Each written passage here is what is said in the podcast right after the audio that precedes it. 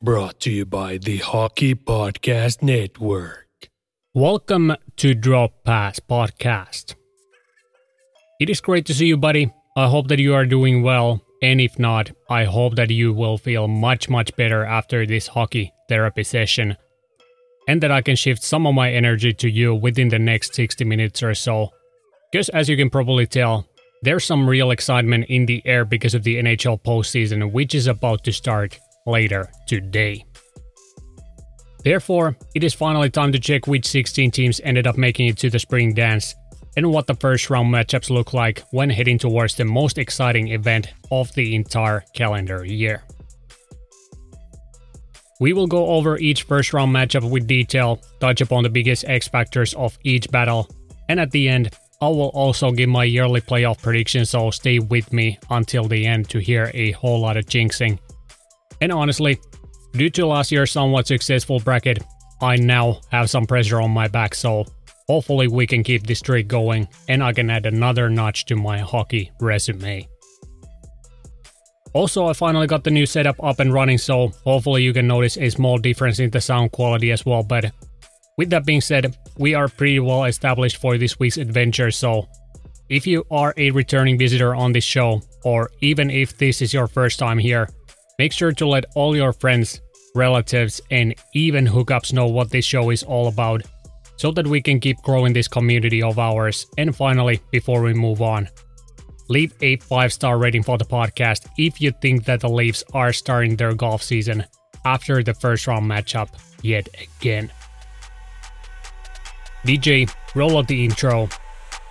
Without further ado, let's get going.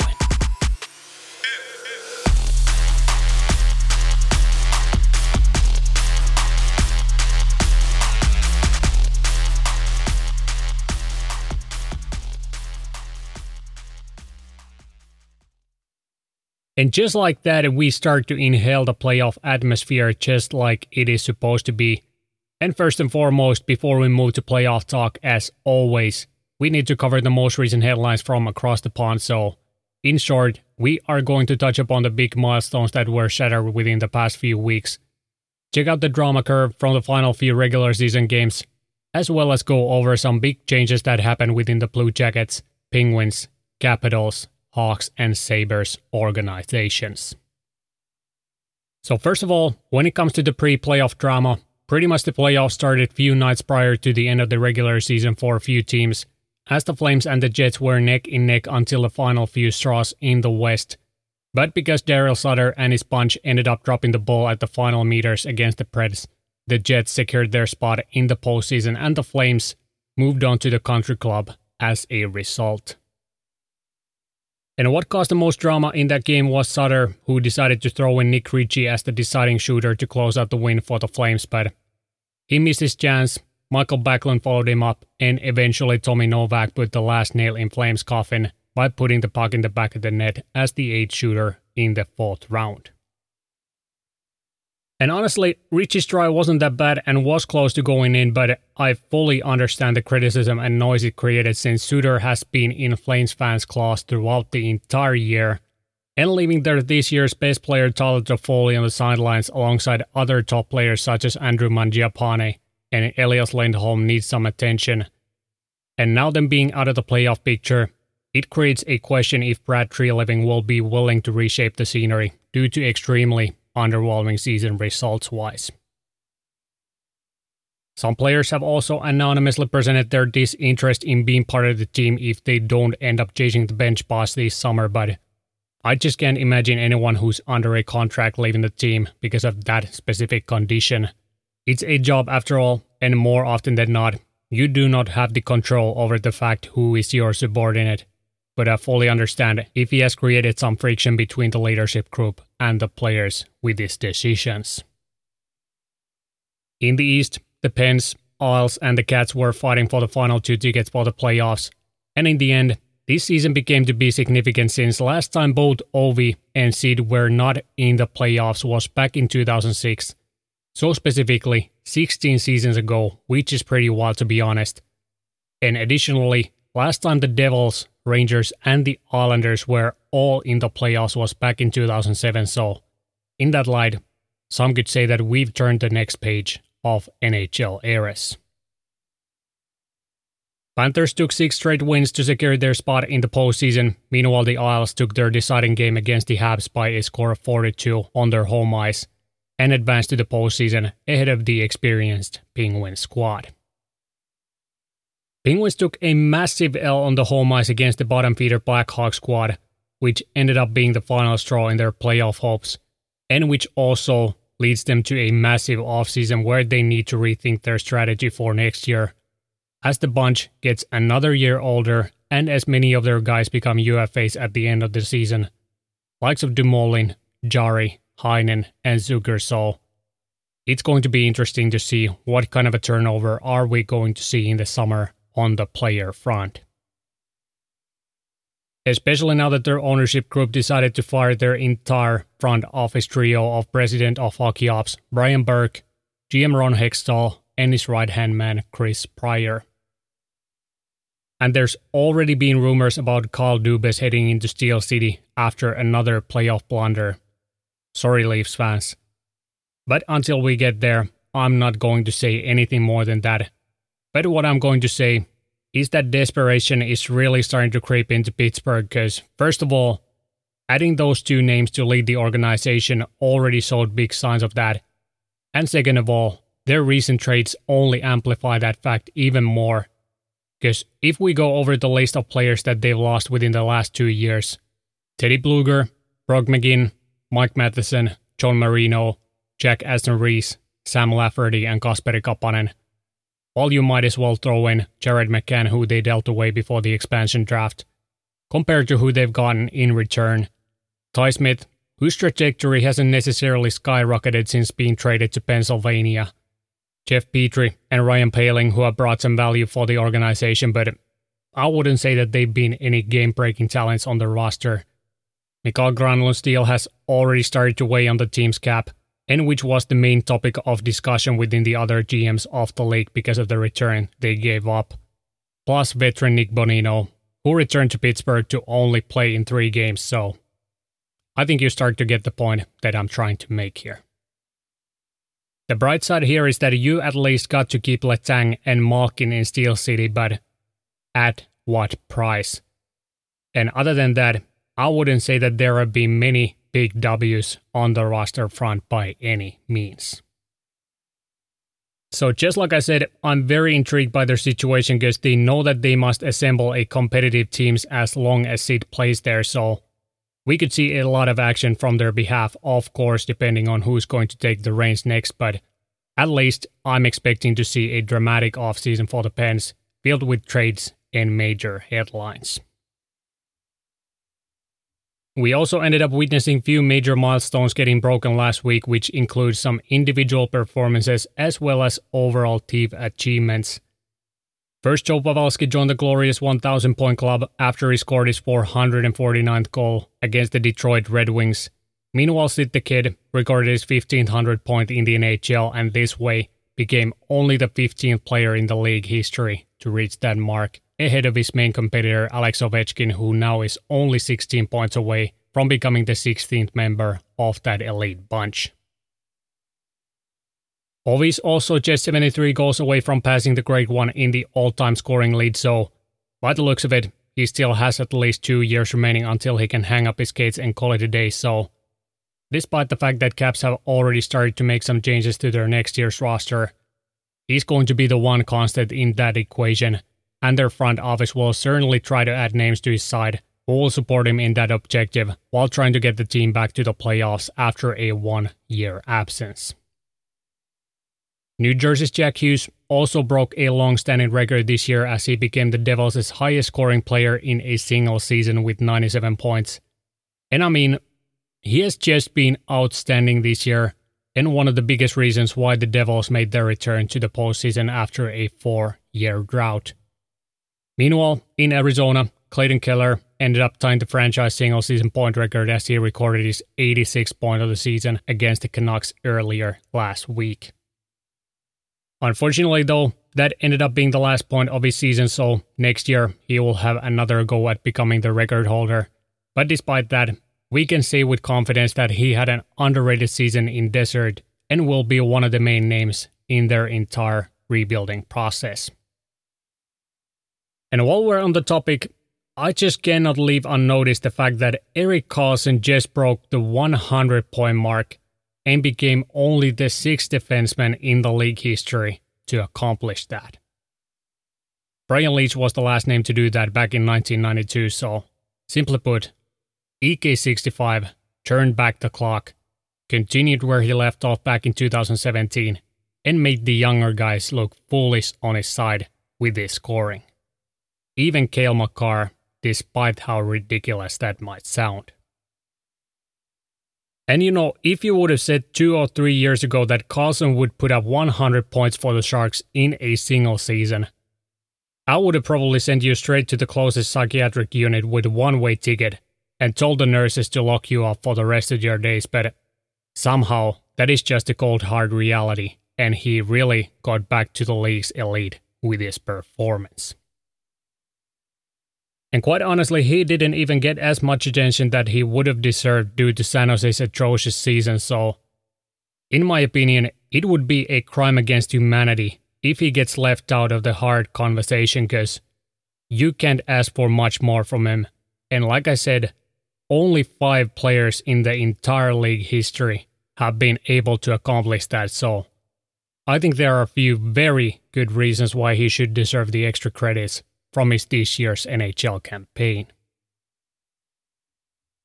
And so do the Boston Bruins because they broke another NHL record last week as they became the first team in the NHL history to reach 63 wins in a season. So it is almost an understatement to say that they had a dominant NHL regular season. And because of it, head to the postseason with the best odds to win the Stanley Cup, gambling wise, of course. Everything just clicked for them this year. Older players were able to push the necessary volume out of their engines, and even bigger injuries at the start of the year couldn't hold them back. So it's almost terrifying to think what this team could accomplish if they end up keeping up this momentum. And honestly, I feel bad for the Panther squad who just sneaked into the playoffs and as a treat get to face this juggernaut in the very first round. But once again, I need to remind you that the playoffs are a completely different animal to NHL regular season. And like we've seen through the past few years, once the puck drops for the first time for playoff hockey, nothing what you have achieved in the regular season matters anymore. And so many President's Trophy winners have bit the dust in the first round, partially, of course, because of the so called curse, while on the other hand, because every team realizes that you need to win 16 games in order to hoist the cup no matter of the opposition, and more than anything, that every team starts from the same line with a clean slate. So that is exactly what makes this event so damn intriguing. There is nothing quite like this because even though the NBA uses almost the same playoff format, we all know how ridiculously one sided those first round matchups are that it really doesn't even make sense to compare these two, but there's no doubt about the fact that Bees are one of the strongest groups heading into the playoffs, thanks to their experienced lineup and the momentum that they will carry from the regular season itself. Few more names were also added to the official 100 point club alongside Karlsson before all games were played, which were Mikko Rantanen, who became the third Finn to ever reach 100 points in a single season, and Vancouver's Elias Pettersson, who as well had an outstanding year with the struggling Canucks organization. Meanwhile, on the goal scoring front, the five names that eventually ended up having more than 50 tucks were Connor McDavid and David Pastrnak with 60 goals or more, plus Mikko Rantanen, Leon Draisaitl, and Brayden Point was the last addition to the plus 50 goal club. So all in all, as you can see, the top guys were really off the chains this year, and we ended up witnessing a historical year in many ways. So, like I said in the previous episode, this is exactly one of the reasons why I'm so hyped up for the playoffs because we already got this kind of a regular season with so many storylines, milestones, and whatnot. So, who in their right mind would expect that to change for worse when the toughest games of the year start? Yeah, I have no clue either, so all I can say is that this year's regular season really delivered with every little detail, so let's just hope that we get to witness an even bigger spectacle than last year, which is pretty hard to beat, but not exactly impossible given the current momentum that the NHL is having. Last week, Devils' highly touted prospect Luke Hughes also got his first taste of NHL action, and boys, a future Norris winner has officially entered the league. Let me be 100% clear. His elusiveness is something special to watch, and honestly, a guy of his size shouldn't be able to skate and handle the puck the way he does. And if you saw the goal he scored, you know exactly what I'm talking about. In the overtime, he just took the entire Caps trio out for a cup of coffee and sneaked a wraparound in the back of the net. And what makes it even funnier is the fact that it looked like he had been doing that for years. No hesitation whatsoever, just silky smooth operating with ice in his veins. So just think what this kid will do once he gets more games under his belt. Best comparison I could come up with is the current day Rasmus Dahlin's elusiveness and skating mixed into Victor Hedman's body, so the Devils team became just that much more exciting to watch, and I can't wait for the future highlight reels featuring both Hughes brothers. Simple as that. And I know personally that at least one guy has been tugging his rope for the entire year, and since there seems to be no end in sight to their flight, he better start asking around for a lotion collapse or otherwise next year could become really painful for him very, very fast. So warm greetings to Scotland. The Anaheim Ducks ended up securing the best odds for the upcoming NHL entry draft by losing 13 games at the end of the year. And if there still happens to be someone who thinks that Bettman was serious when he said that, there are no tanks in the NHL, you gotta check yourself because there's been only handful of times when a team has tanked as hard as the Ducks did just this past year. Like their MBT went across all possible terrains in every weather, destroyed enemy tanks on the way, and was even able to ditch few surplus pieces from their armor, so in that sense, it was an extremely successful operation as a whole. Chicago's and Columbus's main battle tanks were good competitors, but not good enough to beat Anaheim's newest Abrams model. And I guess sometimes in life, when you take enough L's, you end up finding the winning ticket, and in this case, that could end up being the case, which is somewhat questionable, but that's just the way the league operates, unfortunately. And while speaking of the Ducks, I might as well add in the fact that they, Blue Jackets, and Capitals ended up booting their head coaches Dallas Eakins Brett Larsen and Peter Laviolette a few days ago, so we are going to see some serious changes on the coaching front again this summer.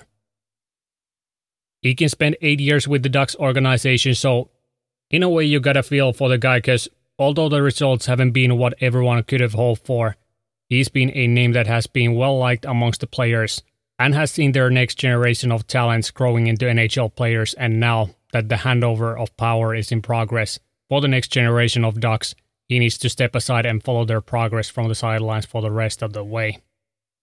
But undoubtedly, this has to be a sign for their next operation, which will be becoming relevant again. And it starts with winning and revitalizing your leadership group. So, now that half of that has been done, the question will be how long is it going to take until they take the next step regarding the other aspect in question? In this case, pretty much only time will tell that story. So, we will stay put and follow their progress closely because it's going to be another big year draft wise for the organization. So we'll see how quickly they will be able to make long lasting and especially concrete changes in California. Brett Larsen's journey behind the Blue Jackets bench came to its end after two full seasons, and quite honestly, I don't know what the motivator for this decision ended up being because we all know how many injuries the Jackets dealt with this season, so to me, it is a bit odd that they decided to relieve Larsen from their head coaching role, and the only reasonable explanation I can find to this situation is that their GM Jarmo Kekäläinen saw a better replacement for him, and due to it was willing to part ways with the coach that has been in their system since 2014. On the other hand, when it comes to Caps and Peter Laviolette, I get that they are in the brink of a big change and wanted a fresh voice to the locker room for at least the following year. And since their current campaign can be seen as a major letdown for the franchise, I fully understand why he was relieved from his duties, but I'm more than sure that he will find another gig somewhere else, maybe even before the next campaign starts. So, a lot of movement on the coaching front as well, which isn't that surprising given that we didn't see as many firings during the regular season as some could have predicted.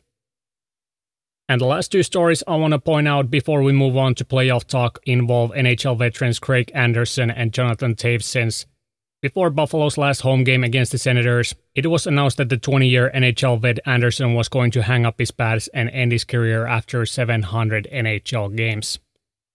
And I gotta say that his career was quite a remarkable one since not that many current netminders last that long in such a competitive league, and especially when you take into consideration the other battles that he has had to face in his career, it makes it just that much more impressive. And quite truthfully, new age NHL fans don't most likely recognize how good he was back in his heydays.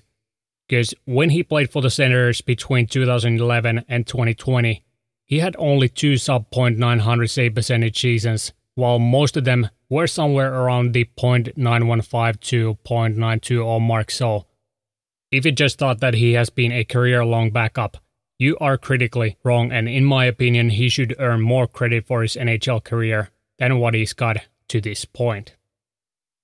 So, all you newcomers, check out the stats. They don't usually lie, and big congrats to Anderson for his long and hard fought NHL journey. And lastly, if you are a Hawks fan and haven't paid any attention to the newest headlines, I got some more bad news for you because Blackhawks GM Carl Davidson put out an announcement ahead of their last regular season game, saying that this was going to be their captain Jonathan Toews' last year in the NHL with the Hawks. It is still unclear if Captain Serious is still aiming to play in the NHL next year because few weeks prior, rumors spread around the league about his possible retirement due to long COVID symptoms. So more than likely, Toews will take some time to consider his future now that his deal is coming to its end and before the next season starts, we will know exactly what his plans are for the future and if they end up being still in the NHL with another organization, or if he's going to pull out from the sport completely and start to focus on his family and overall health. But regardless, he's had an amazing tenure in Chicago and has been everything that they could have asked for after being drafted third overall back in 2006. He has brought three Stanley Cups to Windy City capped home one Mark Messier Leadership Award, one Conn Smythe, and one Selke Trophy, plus belongs to the notorious Triple Gold Club, so since he's accomplished pretty much everything a player can on that level, it wouldn't be surprising to see him saying his farewells to the NHL and moving on to focus on things that matter the most in life. And oh yeah, he also ended up scoring a goal in his final game in the Hawks uniform, which was followed by a standing ovation, so if this ends up being his last time in the United Center, it's one hell of a way to say your goodbyes, but until we hear anything official, I'm not going to go any deeper into this matter and hope that he can make a decision that he won't regret, whether it is on the ice or completely away from it. He will get his number 19 raised to the rafters regardless, and like I told you in the pre deadline episode, this will mark the end of an era in Chicago, so the next page has now been officially turned and unfortunately for Hawks fans, the next couple of years will be painful, but that's exactly how they got their three cups in the first place. So, although it's a tough place to be, it is necessary, and one can only hope for a brighter future for this original six franchise. So, just like I said, last week's drama theater really delivered, but now that we've got all that out of our system, it is finally time to check out the final 16 teams that advanced to the playoffs which ended up being the Boston Bruins, Carolina Hurricanes, Colorado Avalanche, Dallas Stars, Edmonton Oilers, Florida Panthers, Los Angeles Kings, Minnesota Wild, New Jersey Devils, New York Islanders, New York Rangers, Seattle Kraken, Tampa Bay Lightning, Toronto Maple Leafs, Vegas Golden Knights, and finally, the Winnipeg Jets. The matchups in the East are going to be first seed Boston Bruins against second wildcard team Florida Panthers. Metro's first seed team, Carolina Hurricanes, goes up against first wildcard team, New York Islanders.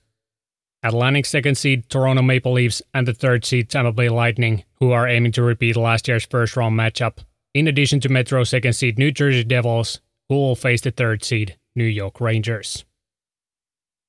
In the West, the first seed Vegas Golden Knights are going to face the second wildcard team, Winnipeg Jets. Central's first seed, Colorado Avalanche faces up against the first wildcard team Seattle Kraken. Pacific second seed Edmonton Oilers face the third seed Los Angeles Kings. And finally, Central second seed Dallas Stars go up against the third seed Minnesota Wild.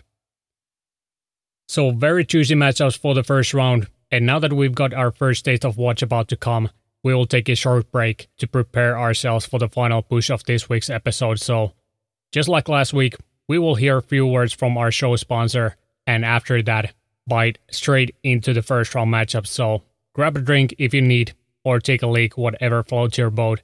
And after we hear what kind of benefits DraftKings has on offer for you this week, we won't waste any time and jump straight to the deep end when it comes to playoff hockey. So now, let's hear a word from DraftKings. Another day is here, and you're ready for it. What to wear? Check. Breakfast, lunch, and dinner? Check. Planning for what's next and how to save for it? That's where Bank of America can help. For your financial to-dos, Bank of America has experts ready to help get you closer to your goals. Get started at one of our local financial centers or 24-7 in our mobile banking app. Find a location near you at bankofamerica.com slash talk to us. What would you like the power to do? Mobile banking requires downloading the app and is only available for select devices. Message and data rates may apply. Bank of America and a member FDIC. It's NBA playoffs time that means big hoops action with DraftKings Sportsbook, an official sports betting partner of the NBA. Get in on the excitement of every game with a touch of a button. New customers can make a $5 pregame moneyline bet and score $150 in bonus bets if their team wins. Plus, everyone can score a no sweat same game parlay every day during NBA playoffs. Open the DraftKings Sportsbook app, opt in, and place a same game parlay on any NBA game. If it doesn't hit, you'll get a bonus bet back up to $10. Download the app now and sign up with code THPN. New customers can make a $5 pregame moneyline bet and score $150 in bonus bets if their team wins. Only at DraftKings Sportsbook with code THPN. Gambling problem? Call 1 800 Gambler in Massachusetts. Call 800 327 5050 or visit gamblinghelpline ma.org. In New York, call 877 8 HOPE NY or text HOPE NY 467 369. In Kansas, call 1 800 522 4700. On behalf of Boot Hill Casino and Resort, 21 plus in most eligible states, but age varies by jurisdiction. Eligibility restrictions apply. See DraftKings.com slash sportsbook for details and state-specific responsible gambling resources. Starting from the Eastern Conference, and first on the board is of course going to be the President's Trophy winning Boston Bruins, and after we've dealt with their matchup, we will make our way down the list until we've dealt with all eight matchups. And since the fact of the matter is that this series could be over in just seven days, I'm not going to go too in depth per se, and we'll try to focus on the meaningful aspects that will play part in each matchup. So, just like last year, I'll be covering the major events each week, so we got a lot to talk about when it comes to playoff hockey, and therefore, I'm going to keep things fairly short and sweet for you this week. To the first matchup of this year's NHL playoffs. The top team in the league, Boston Bruins, going up against the second wildcard team, Florida Panthers, who just got their tip in, and you boys know exactly what I'm talking about. And as a reward for their battle, they get to face the best regular season team in the entire NHL history, so the outlook for this matchup is going to be, well, to put it simply, Florida has nothing to lose and heads to this matchup as the biggest underdog in the playoffs. They've been far from consistent this year, and their defense has resembled a pan of scrambled eggs, so it is no coincidence why so many people think that this series will be over in just four games. But the fact of the matter is that they got some momentum on their side, and if they end up finding a way to steal one of the first two games away, they could really make a dent to Boston's confidence. And sometimes those kinds of events can build a miniature snowball which starts to roll down the hill and cause some serious doubt for the opposition. And that could be the weapon that they need in order to accomplish one of the biggest playoff upsets in recent memory. Their goaltending situation as well is a major question mark heading into their matchup since career long elevator goalie Alex Lyon pretty much secured them the spot in the postseason and was in flames within the final games of the regular season, whereas Bobrovsky has posted mediocre numbers throughout the year and thus has seen more bench than previously in his career. So there's a small, very marginal chance to make it past the first round. And my thinking is that Leon will get the first start, and depending on his performance, they will run with the hottest goalie. And we've seen Bob catching fire in the spring before, so they at least have someone to lean on if their shooting star netminder starts to crumble under the puck flood. But honestly, I would be stupid to think that he could carry them to the finals, and that is just the cold, harsh reality. Currently, they are missing Sam Bennett from their lineup due to a groin injury, and there doesn't seem to be any timetable for his return. And if he isn't in their lineup in this series, it will be a massive blow for the team, because we've seen his impact in the postseason in their previous two appearances. Also, Patric Hörnqvist is already announced to miss the rest of the NHL season, so there's that aspect as well, but I don't see it as a massive loss, especially when compared to Bennett.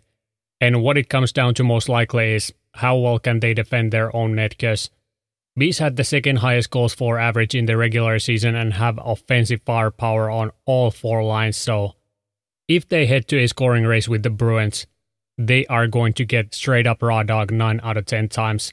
And since we only got 7 games max to play, it's not going to be the way to do it. So that shouldn't be in their playbook if they want to win any games. And since keeping their net clean has been their biggest issue this year, I unfortunately don't have that much belief in their success despite the hot streak that they are currently coming out of. Bees as well have few minor injuries to deal with, as Nick Foligno is currently the name lined out of their roster at least for game one, and there is no timetable attached to his return, whereas both Ullmark and Krejci are fighting with some minor injuries themselves, but are expected to suit up once the puck drops for the first time in TD Garden. They had the best penalty kill in the league with outstanding 87.1% efficiency, and their goals saved above expected between their two netminders was 42.4, which was also best in the entire league, so even mathematically, there really isn't much to grab onto if you are a Cats fan. But you always gotta remember that we start from a clean slate and the first game of the series has a bigger impact on the rest of the series than many might think so. Therefore, I'm willing to give a puncher's chance for the Panthers and say that if they are going to make it out of the first round, they need to outbattle the Bees, which is already easier said than done, and somehow keep their neck clean, which is almost a joke when you consider the firepower the Bees possess.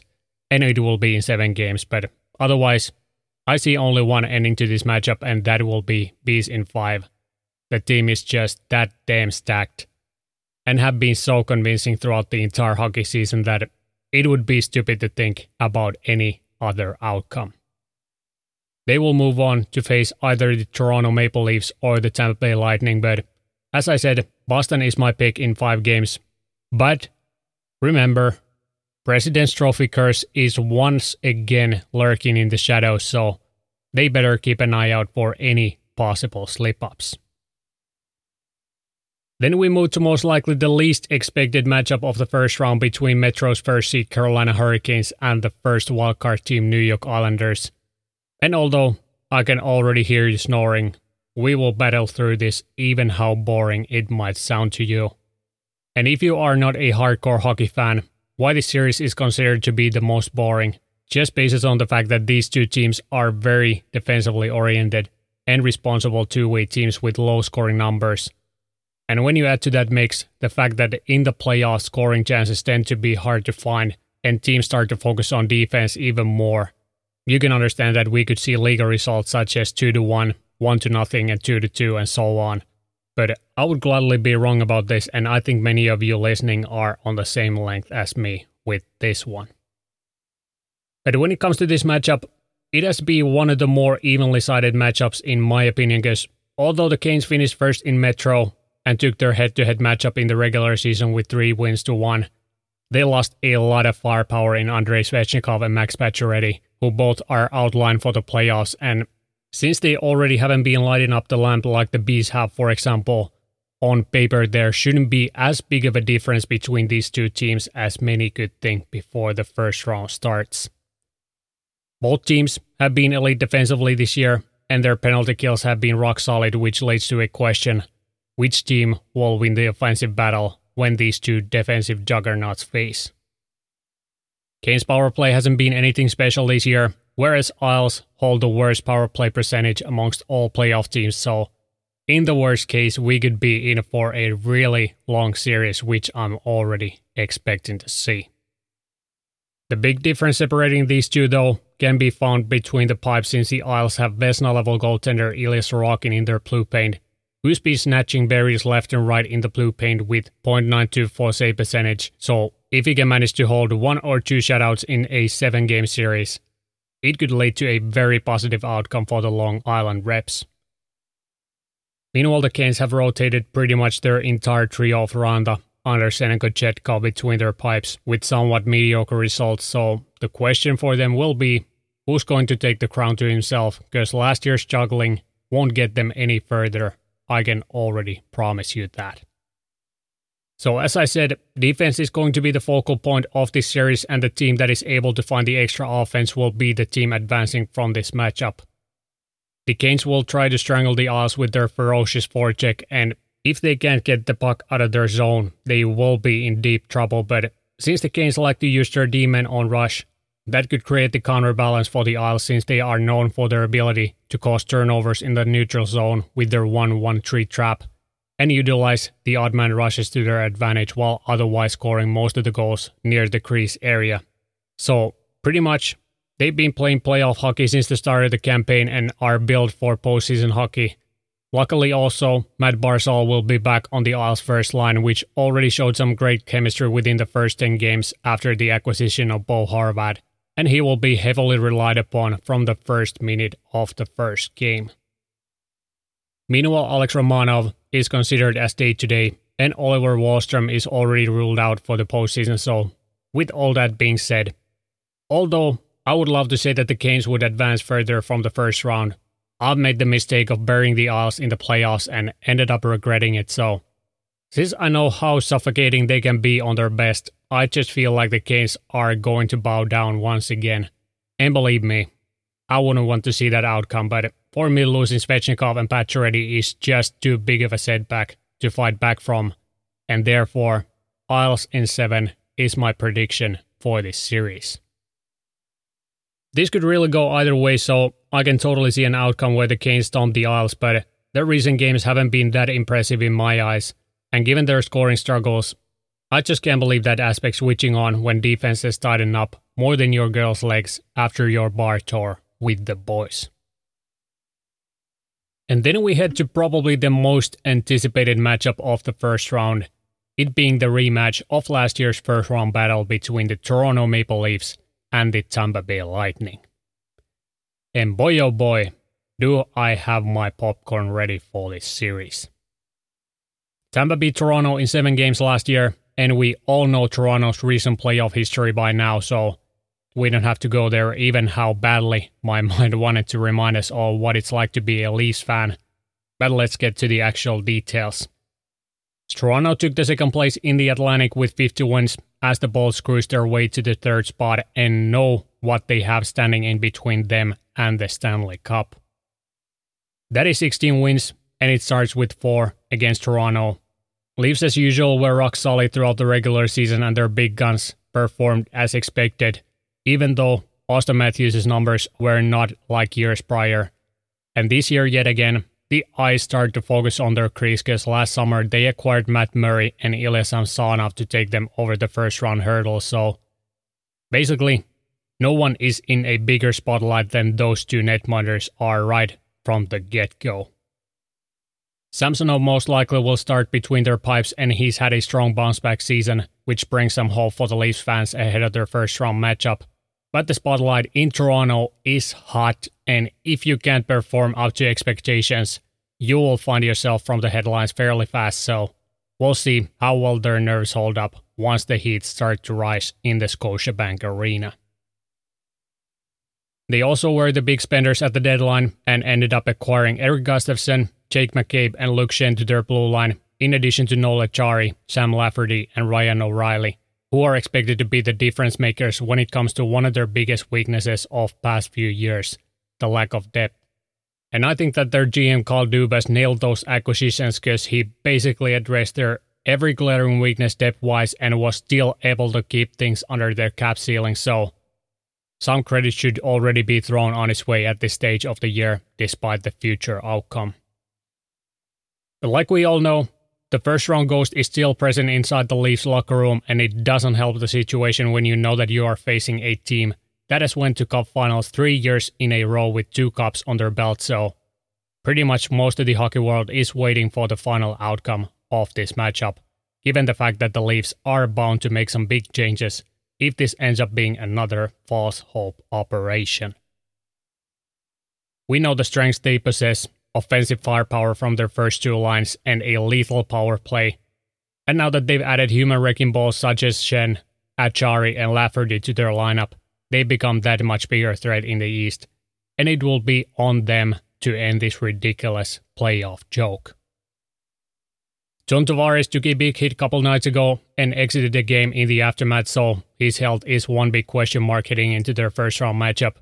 Meanwhile, their veteran D-man, Mark Giordano, and goaltender Matt Murray have both been dealing with some sort of undisclosed injuries, but given their depth, I would think that they are going to be alright, even if those two even if those two wouldn't be in their starting lineup straight from the first puck drop.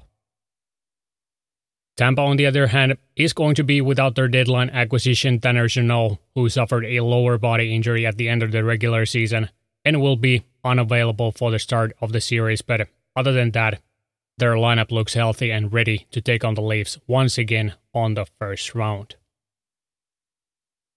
Their power play is still one of the best in the league, so once again, we are going to see a fierce power play battle between these two teams and they still got most of their core group from the previous cup runs intact, so there really isn't much to speculate about when it comes to their play.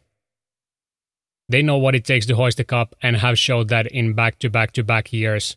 And last year, you could clearly sense the toll that those runs had taken, so we'll see if there are going to be any signs of that when they face up for the first time on Tuesday.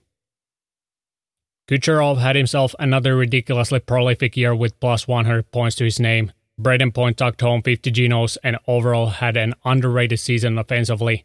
Meanwhile, Mikhail Sergachev took the next step in his development and ended up finishing the year as their top blue line producer. And of course, you cannot forget captain Steven Stamkos, Victor Hedman, and their goaltender Andrei Vasilevskiy, who has started to bounce back to his elite level, so it's a familiar group that the Leafs are facing in this year's playoffs, and that fact alone should create some fear for their fan base. The biggest question mark for them, though, is going to be defense, since this year it has been lacking quite drastically, and the absence of Ryan McDonagh has most likely been bigger than expected beforehand. So, if they can't manage to shut down the Leafs' first few forward lines, and Vasi has to stand on his head on nightly basis, their playoff journey could come to a quick stop. So, eyes will be on Nick Perbix Ian Cole, Erik Cernak, and Zach Bogosian. But overall, as I said, it will be an extremely enticing matchup where we are going to see fierce battles night in and night out. But who will come on top is a question in which we will get an answer to in just two weeks. And when it comes to my take, prepare yourself because I'm about to drop a bomb on you. The Leafs are going to get past the first round this year.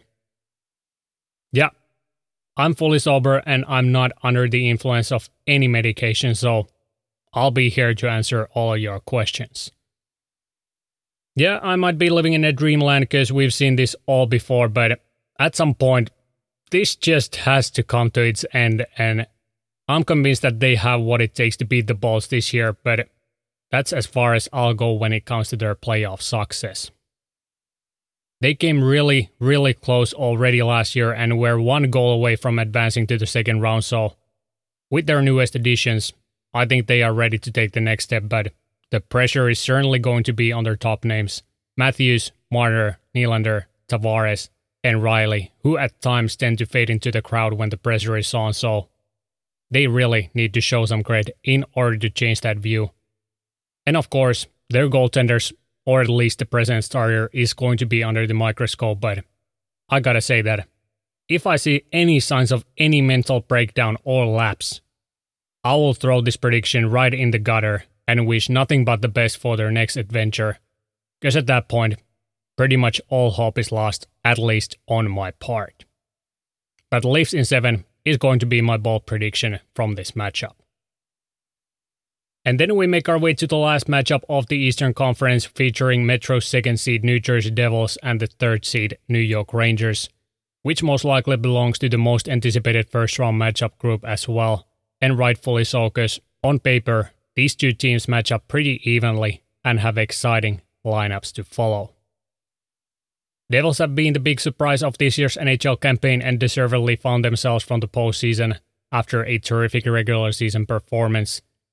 And at this point, I need to make an apology for the Devils fans because I really thought that their flight would have come to its end, like Seattle's did in the latter part of the regular season, but I was totally wrong and they've just get their pace and push to the postseason ahead of, for example, the veteran bunches of Pittsburgh and Washington.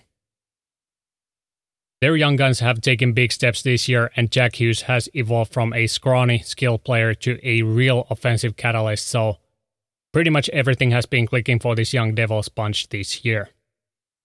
They've been able to beat teams with their speed and have been one of the top teams offensively throughout the year, but on the hindsight, they've allowed a lot of shots against, and against a team like the Rangers, that can't happen because they got the firepower to match it on any given night. And if guys like Kane, Kreider, Tarasenko, and Zibanejad catch fire, they will be hard to stop, so minimizing their scoring chances is going to be a big element in this matchup. They have a healthy lineup to start things off, and goaltending hasn't been an issue this year, so they got all the right ingredients for their battle against the Rangers. But of course, if you start to compare their starting net pointers, it is obvious that the Rangers have the upper hand, so Vanecek has to prove his value in the playoffs as well, because so far his numbers haven't been convincing enough for me to think that he's going to take the goalie battle against one of the best netminders in the entire world.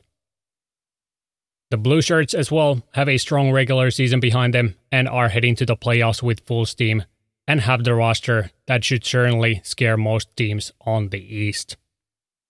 They added Patrick Kane and Vlad Tarasenko to their top six and as a gift got Niko Mikkola to their back end, so they are certainly one of the cup favorites of this year's playoffs, and that should be pretty obvious statement.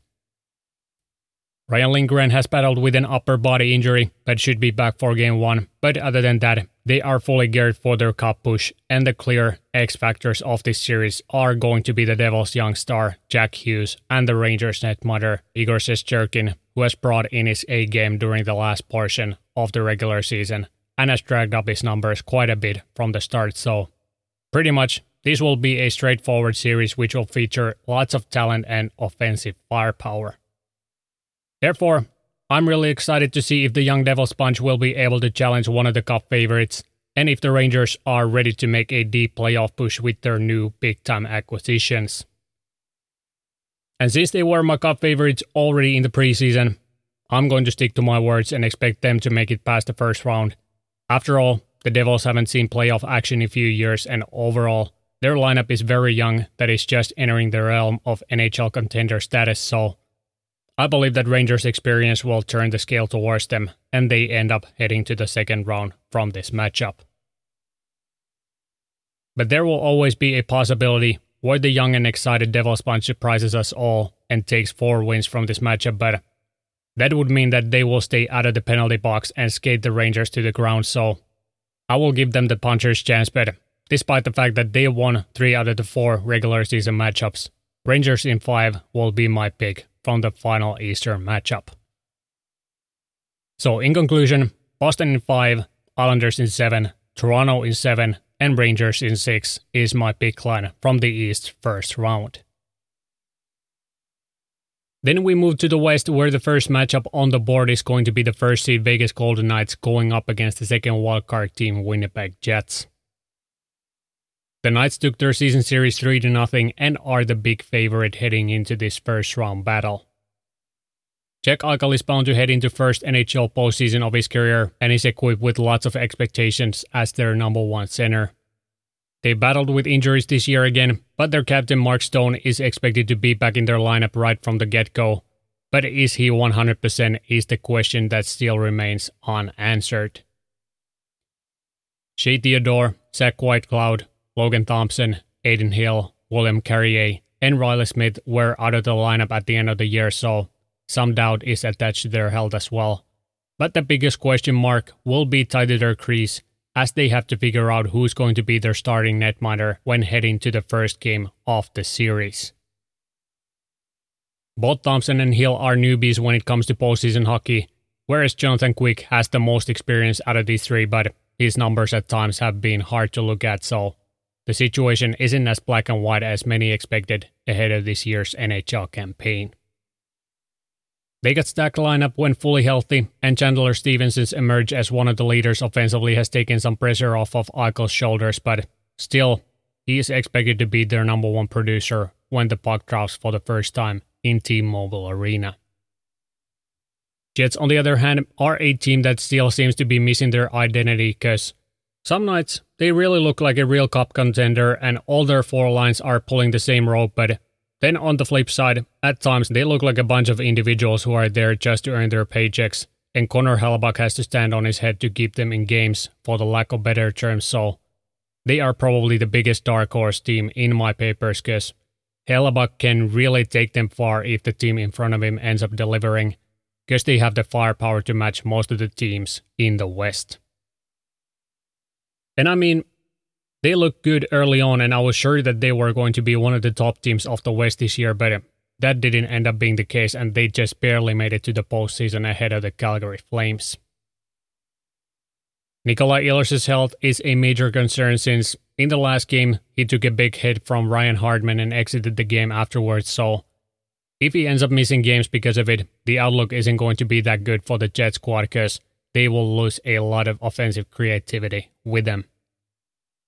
And since they've struggled to score goals and have one of the worst power plays amongst the playoff teams, pretty much I see this matchup as the Golden Knights versus Hellebuyck, and the series will be decided upon his individual performances. But if he will be able to shut down the Knights' offense once or twice, the Jets will have a chance to make it past the first round. But if not, I see only one outcome from this matchup, and that is the Knights advancing in six games.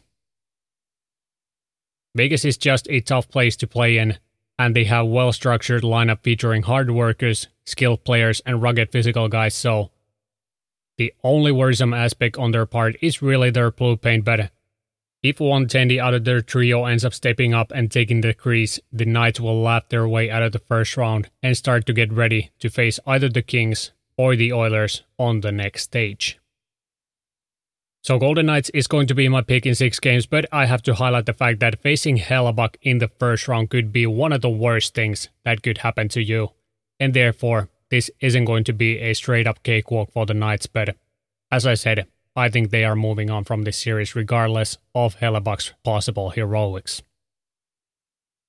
Then we head to Colorado, where the Centrals versus Colorado Avalanche will face the NHL's newcomer and the first wildcard team Seattle Kraken, who make their playoff debut against no other than the defending Stanley Cup champions. Seattle got off to a hot start, but their performance started to fluctuate the further we went into the regular season. But despite that, it's still remarkable how they've made the playoffs without any significant star power and mediocre goaltending at best, so kudos for those guys for making it already this far. But they are facing a team that has faced the adversity and is hungry for another Lord Stanley trophy, so it is going to be a big challenge for them to advance from the very first round of this year's playoffs. They've been extremely strong cohesive unit which has gotten contributions all over the lineup, which has eventually led to their success, and they must go above and beyond in this series. Because although they've been sound defensively and have found the back of the net more often than many would have expected, the playoffs are a totally different beast, and goaltending's meaning cannot be underestimated. So, in that sense, they are the underdog in this series and need to find every bit of strength from within to challenge the high flying Avs team, who have somewhat miraculously fought their way back on top of the Central Division. And while speaking of adversity, I have to acknowledge the fact that even though most of the Avs lineup is now in full health, there are still some concerns regarding, for example, Cale Makar, who's been fighting with the lower body injury for some time now, and thus might not be 100% when heading to the postseason. Additionally, they will be without their captain Gabriel Landeskog, who wasn't able to make his recovery in time and is outlined for the postseason. And even their blue liner Josh Manson's health is a concern, so there are still some obstacles on their way to the cup final. And the big question will be how many guys can they still lose and still maintain their competitiveness in a tough Western Conference? So injuries are their biggest question mark, and if they start to pile up in the most crucial time of the hockey season, they can pretty much say goodbye to their cup hopes. Because this year, like of course every year, you need all your guys, and since they lost big pieces last summer and are already down a man, it could be too big of a challenge to accomplish the back-to-back milestone. So, therefore, I have moderate expectations for this team, but certainly I expect them to advance from the first round and my prediction is that it will take them six games to do that. I'm excited to see the Kraken fans for the first time in the playoffs, and I expect Climate Pledge Arena to be one of the loudest barns in the entire league, but no second round inbound for their team quite yet. And also keep an eye out for Alexander Georgiev because his value for the Avs cannot be underestimated, and much relies on his performance when it comes to their long term playoff hopes. Next up, we got another rematch from last year's first round Pacific second seed Edmonton Oilers going up against the third seed Los Angeles Kings. Season series between these two ended 2 to 2, and the Kings are looking to get revenge on what happened last year, but unfortunately, happened to be facing the final boss, Mac Draisaitl, which combined for 116 goals and 281 points within 82 regular season games. So, if they got beat by those two guys last year, it is safe to say that it isn't going to be any easier this time around either. Guess they've been on another planet this year offensively, and scary is the one word that will describe their current offensive form. The simple fact just is that you might be able to shut these two guys down on one or two nights max in a seven game series, so you have to be absolutely lethal to gain from that situation, but this year, they haven't just been a two man band because Ryan Nugent Hopkins has elevated his game and finished the year with plus 100 dots to his name. And guys like Zach Hyman and especially Evander Kane have proved to be playoff performers, so you need to be on your best every night to not let the games slip away from you. But what is the one aspect that the Kings could benefit from the most is the fact that Oilers yet again head into the postseason with some doubt about their goaltending because although we know that Stuart Skinner can stop pucks like anyone else on this level, and his regular season numbers prove that, but since he hasn't been really tested on the playoff ice, we don't know if he can handle the pressure and keep them in tight games when it matters the most. Jack Campbell has been as reliable as an office printer, and the 5 times 5 contract he signed last offseason looks worse and worse by the day, so just like years prior, the biggest question mark hasn't really changed for them, and until we see some clinical proof of that not being the case, it could be the main reason deciding their fate regarding the Lord Stanley Trophy. Mattias Ekholm has brought some much needed certainty to their blue line and has enabled Evan Bouchard to focus more on the offensive side of the puck, but still, their blue line isn't completely waterproof, but it certainly isn't in as bad of a shape as it has been during their previous playoff appearances. They've addressed their depth issues as well, which makes them that much harder team to play against. But on the hindsight, that is the Kings' best weapon, and they can pretty much run three lines against Oils on any given night. So, in that sense, not much has changed in the wide spectrum since the last time these two met in the postseason. Kevin Fiala has been their go-to guy offensively, but has battled with a minor injury as of late, so the hope for the Kings is that he's 100% when the action starts in Edmonton. Joonas Korpisalo has looked convincing between their pipes and has probably the most expectations attached to him out of their bunch for the playoffs. Their young guns have kept developing, and guys like Kopitar and Danault are in major roles when it comes down to shutting down the Edmonton's two-headed monster, so this series isn't going to be a throwaway by any means. Let me make that clear right here, right now. Edmonton's power play is lethal and they scored the most goals during the regular season, so the Kings don't have the privilege to take stupid penalties, and if they end up in a scoring race with these guys, 9 out of 10 times they are going to take the L, so they need to pick their battles carefully and make their chances count whenever they end up presenting themselves. But overall, the starting point is fairly similar to last year, and the Kings were extremely close to beating the Oilers last year, so I don't think no one expects this series to end in four games, and both teams have for the most part healthy lineups heading into the first game, so I'm more than sure that this matchup will bring the heat and we get to see some electric action on the first round. But when it comes to my prediction, simply, I just can't bet against McDavid and Draisaitl at this point because I know what those guys did already last year while Draisaitl was playing with one foot so.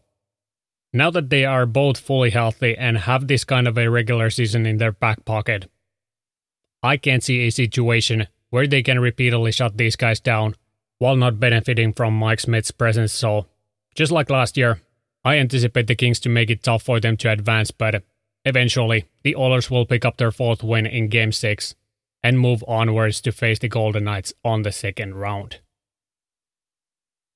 And then we find the last matchup of the first round, which will feature Central second seed Dallas Stars and the third seed Minnesota Wild.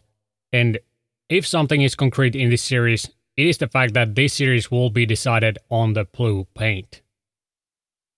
We have last year's playoff phenom Jake Oettinger going up against this year's regular season shooting star Filip Gustavsson, who was one of the key elements to Minnesota's successful 82 game campaign.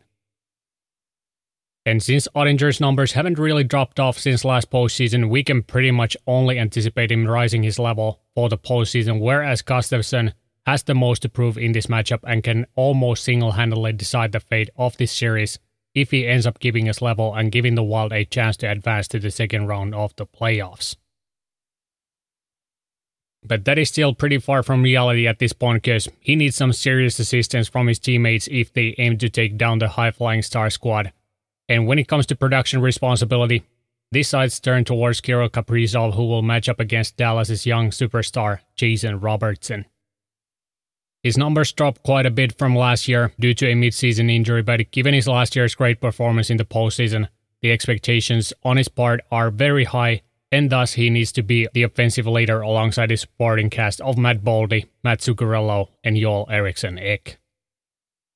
But since both teams match up well against each other, where both teams possess a great amount of depth on their lineup and have game-changing net netminders between their pipes, the games will most likely come down to a very small margins, and individual battles will start to matter more and more the further the series advances, while special teams will play a crucial part when deciding the winner of each individual game. What concerns me the most though is the fact that Mini has struggled with scoring this year and have the worst goals for average amongst all playoff teams. So, when you go up against a team that has firepower on all first three lines and a goalie who can straight up win you a game on his own, doubt starts to creep in when you know that each night you play against them will be an absolute war and you have to battle for each inch of the ice surface.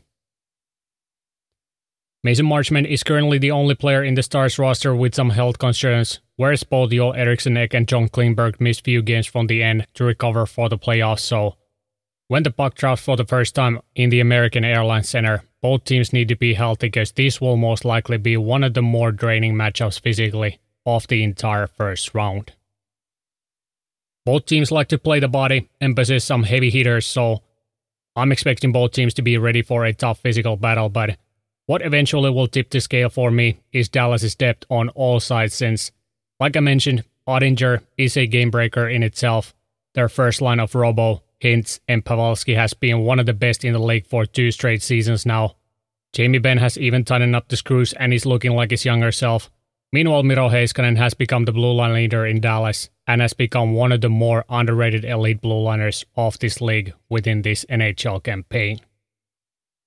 So, those are pretty much the main reasons why I see Dallas walking away from this matchup as the winner.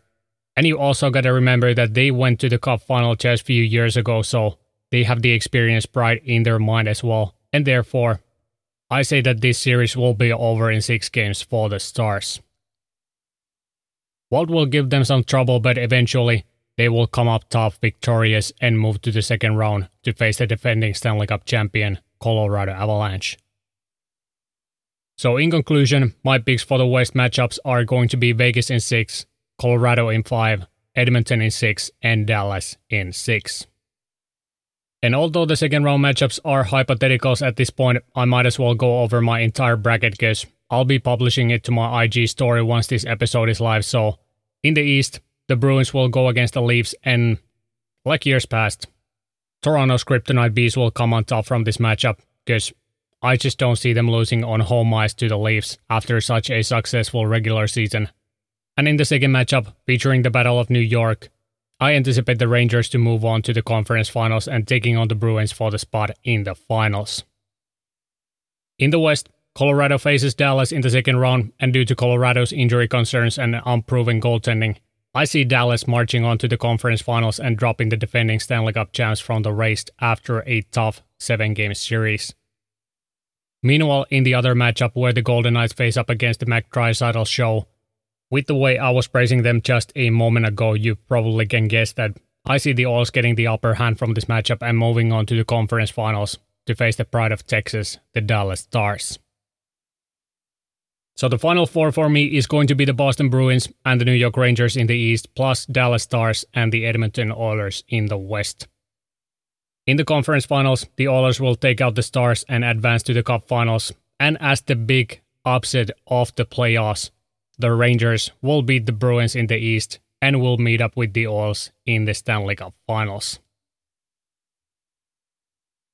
Edmonton will have the home ice advantage in this series, but despite that, the Rangers will win the goalie battle and will take the cup to New York for the first time since 1994.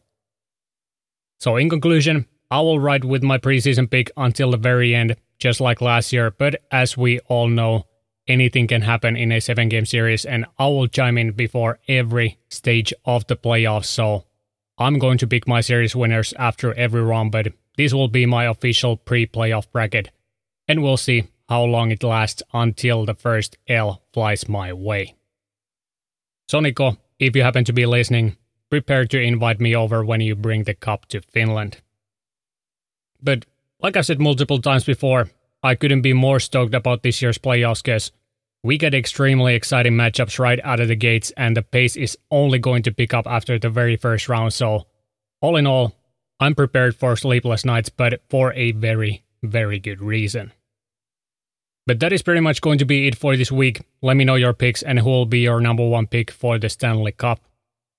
I really hope you enjoyed this playoffs breakdown and remember to stop by each week for the latest updates from the ice. Thank you so much for your support. It means a lot to me and if you want to show your support for the show, best way to do that is by giving 5 star rating for the podcast and by dropping a follow on Spotify and Instagram under the handle the drop underscore pass. Thank you so much for listening. I hope you have an awesome week ahead of you because at least I know for sure that I will have one. Stay tuned, stay safe. Until next time. Alright.